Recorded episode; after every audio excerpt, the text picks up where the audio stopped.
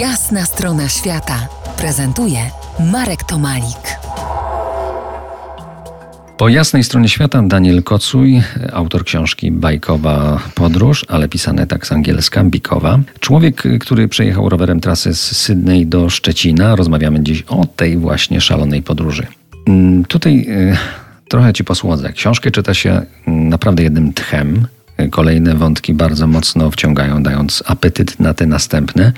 No i tak wydaje mi się, że musiała cię nieść dobra energia, ale jak cię niosła ta dobra energia, to musiałeś coś dawać y, z siebie i żeby trafiać w takie dobrze energetycznie nastawione stany na ciebie.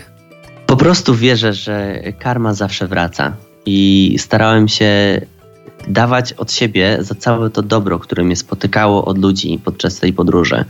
Wierzyłem i cały czas wierzę, że jeżeli w człowieku zabraknie y, tych, tej dobrej energii, to nie ma prawa oczekiwać jej od wszechświata i musi się liczyć z tym, że dostanie to, co sam z siebie daje. Zresztą wpakowanie się w taką podróż musi być y, podłączone do zasilania, ja to tak nazywam, bo bo bez tego po prostu marność. Zastanawiałeś się nad y, źródłami y, tego swojego zasilania?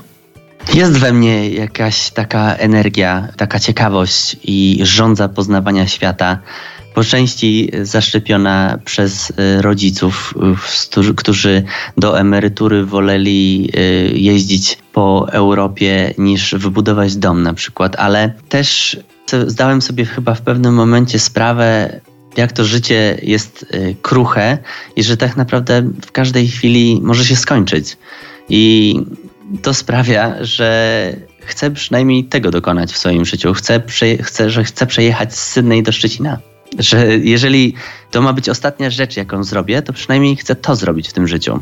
I to mnie sprawia, że jadę do przodu i naciskam na pedały. No i trzeba, trzeba mieć w sobie trochę szaleństwa. Jedna recenzentka mi kompletnie nieznana nazwała mnie wariatem i chyba ma rację. Gratuluję Ci książki, to ja też od siebie tutaj coś dorzucę, która fajnie trzyma w napięciu, nie pozwala, nie pozwala się ta książka odłożyć, prowokuje do końca.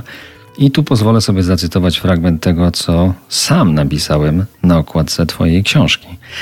Czyta się lekko, świeżo, jakby łatwopalna podróż trwała i trwała. Łatwopalna, bo napisana w czasie, gdy rozwibrowana słonecznie przestrzeń zdaje się nie mieć końca. I tu koniec cytatu z tejże okładki, tejże książki.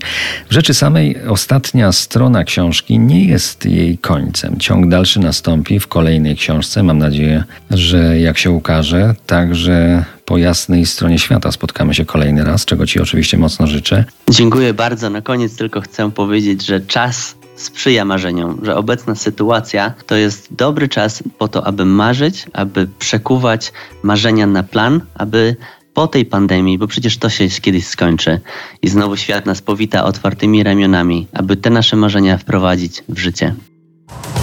To była jasna strona świata w RMF Classic.